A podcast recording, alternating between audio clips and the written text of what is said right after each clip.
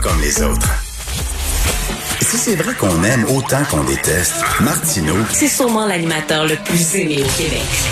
Vous écoutez Martineau. Cube Radio. Alors, Yasmine Abdel-Fadel, elle est en présentiel. Puis d'ailleurs, euh, tu me fais saliver parce que t'aurais pu te parler de bouffe tantôt dans la pause. On parlait de bouffe, puis là, j'ai faim.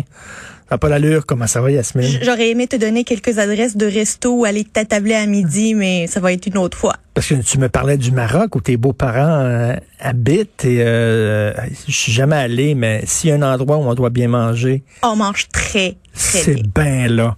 Alors, Yasmine, tu veux me parler de, de Nicodère qui fourbit ses armes, mais qui euh, il arrête pas de présenter des candidats, là. Ben oui, temps. hier, euh, Denis Coderre, euh, on l'a vu, on le voit un peu plus dans les médias, il est parti faire le tour des, des nouveaux campeurs sur la rue Notre-Dame.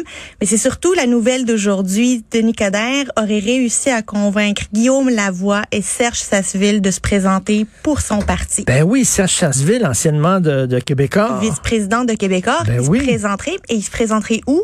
Dans le district Peter McGill. Là, pour la petite histoire, tu sais qui est représentant maintenant de ce district-là? Non. Cathy Wong. Cathy Wong qui s'est présentée avec Denis Coderre aux dernières élections et qui a fait son entrée au comité exécutif et qui est devenu membre maintenant de Projet Montréal. Fait Denis Coderre trouvait que Cathy Wong était une candidature extraordinaire pour Peter McGill il, euh, en 2017 et aujourd'hui ben elle est plus assez bonne il va falloir mettre Serge Sasseville contre elle ça c'est bon C'est Ça, dans quel coin cet ça arrondissement c'est centre-ville de Montréal là. c'est vraiment dans le coin de McGill C'est ça, je sais que Serge Chasseville demeure là, dans, dans ce coin-là. Là. C'est ça, fait que ça va être euh, de Cathy Wong, une ancienne de l'équipe de Denis Coderre qui va être contre euh, Serge Sasseville, le nouveau de l'équipe de Denis Coderre. Un beau, euh, un beau ça, ça c'est drôle. Il y en a, il y en a bien qui vont sentir le bateau de Valérie Plante en train de couler puis qui vont avoir euh, envie de sauter soudainement à l'autre bord. Là. Ben là, il y a Guillaume Lavoie aussi, qui était évidemment, on se rappelle, qui a fait le leadership du projet Montréal contre Valérie Plante et contre toute attente, c'est Valérie Plante qui a remporté ce leadership-là. Ben Guillaume Lavoie, on, il s'en va avec Denis Coderre? C'est. euh, Ben, vraiment, là, tu sais, c'est comme ils mettent le doigt dans les airs, le vent, il souffle de quel bord, ok, ben, je vais aller là. Mais il est bon, Denis Coderre, à aller chercher le monde qui veut être à la chefferie du, euh, de, de Projet Montréal. Rappelle-toi Richard Bergeron. il ben avait oui. fini avec Denis Coderre, lui aussi, Ben, au comité vrai. exécutif. Fait que euh, c'est comme le club école. Le Projet Montréal, le club école de l'équipe de Denis Coderre. Mais là, je, tu penses qu'il va y avoir une autre candidature euh, pour la mairie ou c'est fini, là, c'est terminé? Qui va se présenter? contre- On, on dirait que ça va être Denis Coderre, Valérie Plante. Ben, c'est 2017, là. C'est les élections 2017. Valérie Plante contre Denis Coderre, qu'on est en train Il de n'y aurait, revivre. pas- il y aurait pas une troisième personne. On n'entend rien, puis même ceux qu'on avait entendus qui se présentaient des jeunes, euh, Joli Cœur, euh, Ryan Hillier, ben on n'entend plus par de- parler d'eux, on sait plus s'ils s'organisent. Le l'ancien euh, parti de Mélanie Joly, ben il, il est mort, s'ils l'ont fermé ce parti-là. Donc je, veux, veux pas parler de ta vie personnelle, mais c'est une bonne idée de retourner avec son ex. C'est comme- parce que c'est notre ex de Nicodère, là, tu sais. Puis ça a pas marché, puis on, a splitté. Puis là, soudainement, on dit, je, oh, je m'ennuie de, je m'ennuie de Nicodère. On avait du fun quand on était ensemble quand même. Retourner avec ton ex, je suis pas sûr c'est une bonne idée. Tu tu dis, ah, ça va être le fun, puis après, après trois semaines, tu te souviens pourquoi tu l'avais, tu l'avais quitté? Ouais, mais si t'as quitté ton ex parce que parce que le nouveau gars que t'as avec qui euh, qui te crouse euh, t'as- te paraissait plus intelligent, meilleur, puis finalement tu te rends compte que ouais, tu sais quoi, j'étais pas mal mieux avec mon ex qu'avant. mais c'est peut-être une question qui mérite d'être posée. Mais là, le défi de Coderre, là, c'est d'aller chercher d'autres candidatures. Là, il peut plus juste piger dans le monde euh, connu du monde municipal. Il doit aller chercher des ténors du monde des affaires. Puis on le sait que c'est le, le talon d'Achille de, de l'équipe de Projet Montréal et de euh, Valérie Plante. Le développement économique de Montréal, Ben oui. c'est sur toutes les lèvres.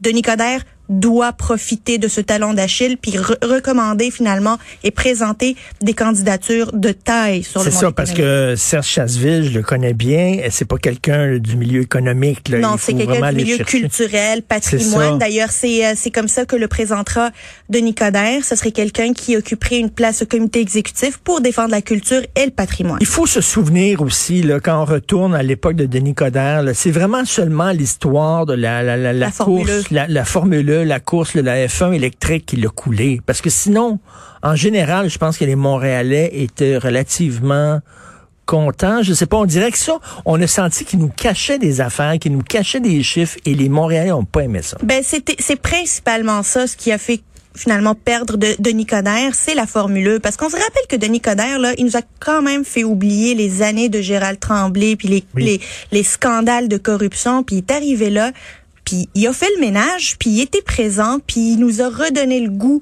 et la fierté d'être montréalais. Euh, donc, et en fait, euh, ben, il était un petit peu trop coq, puis là, il fait, il montre qu'il a changé, puis que, bon, on sait qu'il y a eu des problèmes avec son fils, entre autres, puis ça, l'a rendu, euh, l'a rendu plus humble, plus humain. Il a changé. On va voir au mois de novembre. Paraît-il. Alors, Philippe Couillard qui est devenu lobbyiste. On a appris ça hier, euh, Richard. Philippe Couillard est maintenant lobbyiste, lui qui est conseiller stratégique pour la firme d'avocats Dentons. Ben, on a appris cette semaine euh, qu'il mène des discussions avec Investissement Québec pour euh, l'installation d'une usine à batterie. C'est vrai que c'est une bonne nouvelle pour le Québec. Ça pourrait créer des emplois payants et une nouvelle filière. Ça, c'est la filière lithium, c'est ça? C'est ça. Mais ce qu'on premier, l'ancien premier ministre, il nous dit que pour le moment, ce sont des, je le cite, des discussions préliminaires avancées. Ça veut dire quoi, ça, Richard? Des discussions, préliminaires, avancées. Ça, c'est du heavy petting, comme on dit.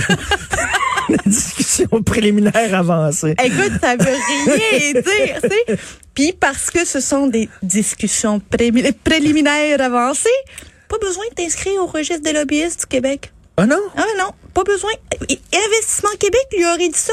Pas besoin. OK, parce que c'est quand c'est des discussions éliminaires très avancées, là, il faut que tu sois... C'est là la différence. Nous, on le comprend pas. sais, Richard, nous, on le comprend pas. Mais tu sais, l'inscription au registre des lobbyistes, là, c'est un impératif pour n'importe qui qui veut entretenir des relations avec le gouvernement, que ce soit pour le changement d'une loi, pour avoir du financement, pour le changement d'un règlement. Tu peux pas passer à côté tu le fais, tu fais ton, ton inscription au registre des lobbyistes et tu peux pas dire euh, Investissement Québec, là, on leur a posé la question puis ils nous ont dit euh, non non, c'est pas nécessaire, pas pour le ah. moment.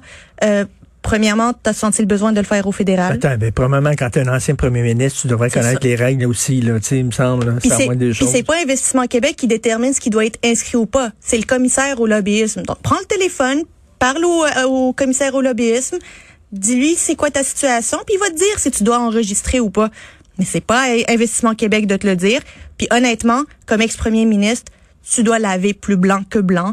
Et Monsieur Couillard, on le sait, il est doté d'une intelligence supérieure. C'est une personne intègre.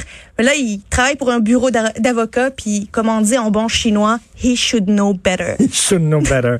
Merci, Yasmine. Je vais appeler euh, Sophie pour euh, asseoir. On se fait venir du couscous. Trop fin. Merci, Yasmine. À demain. Salut.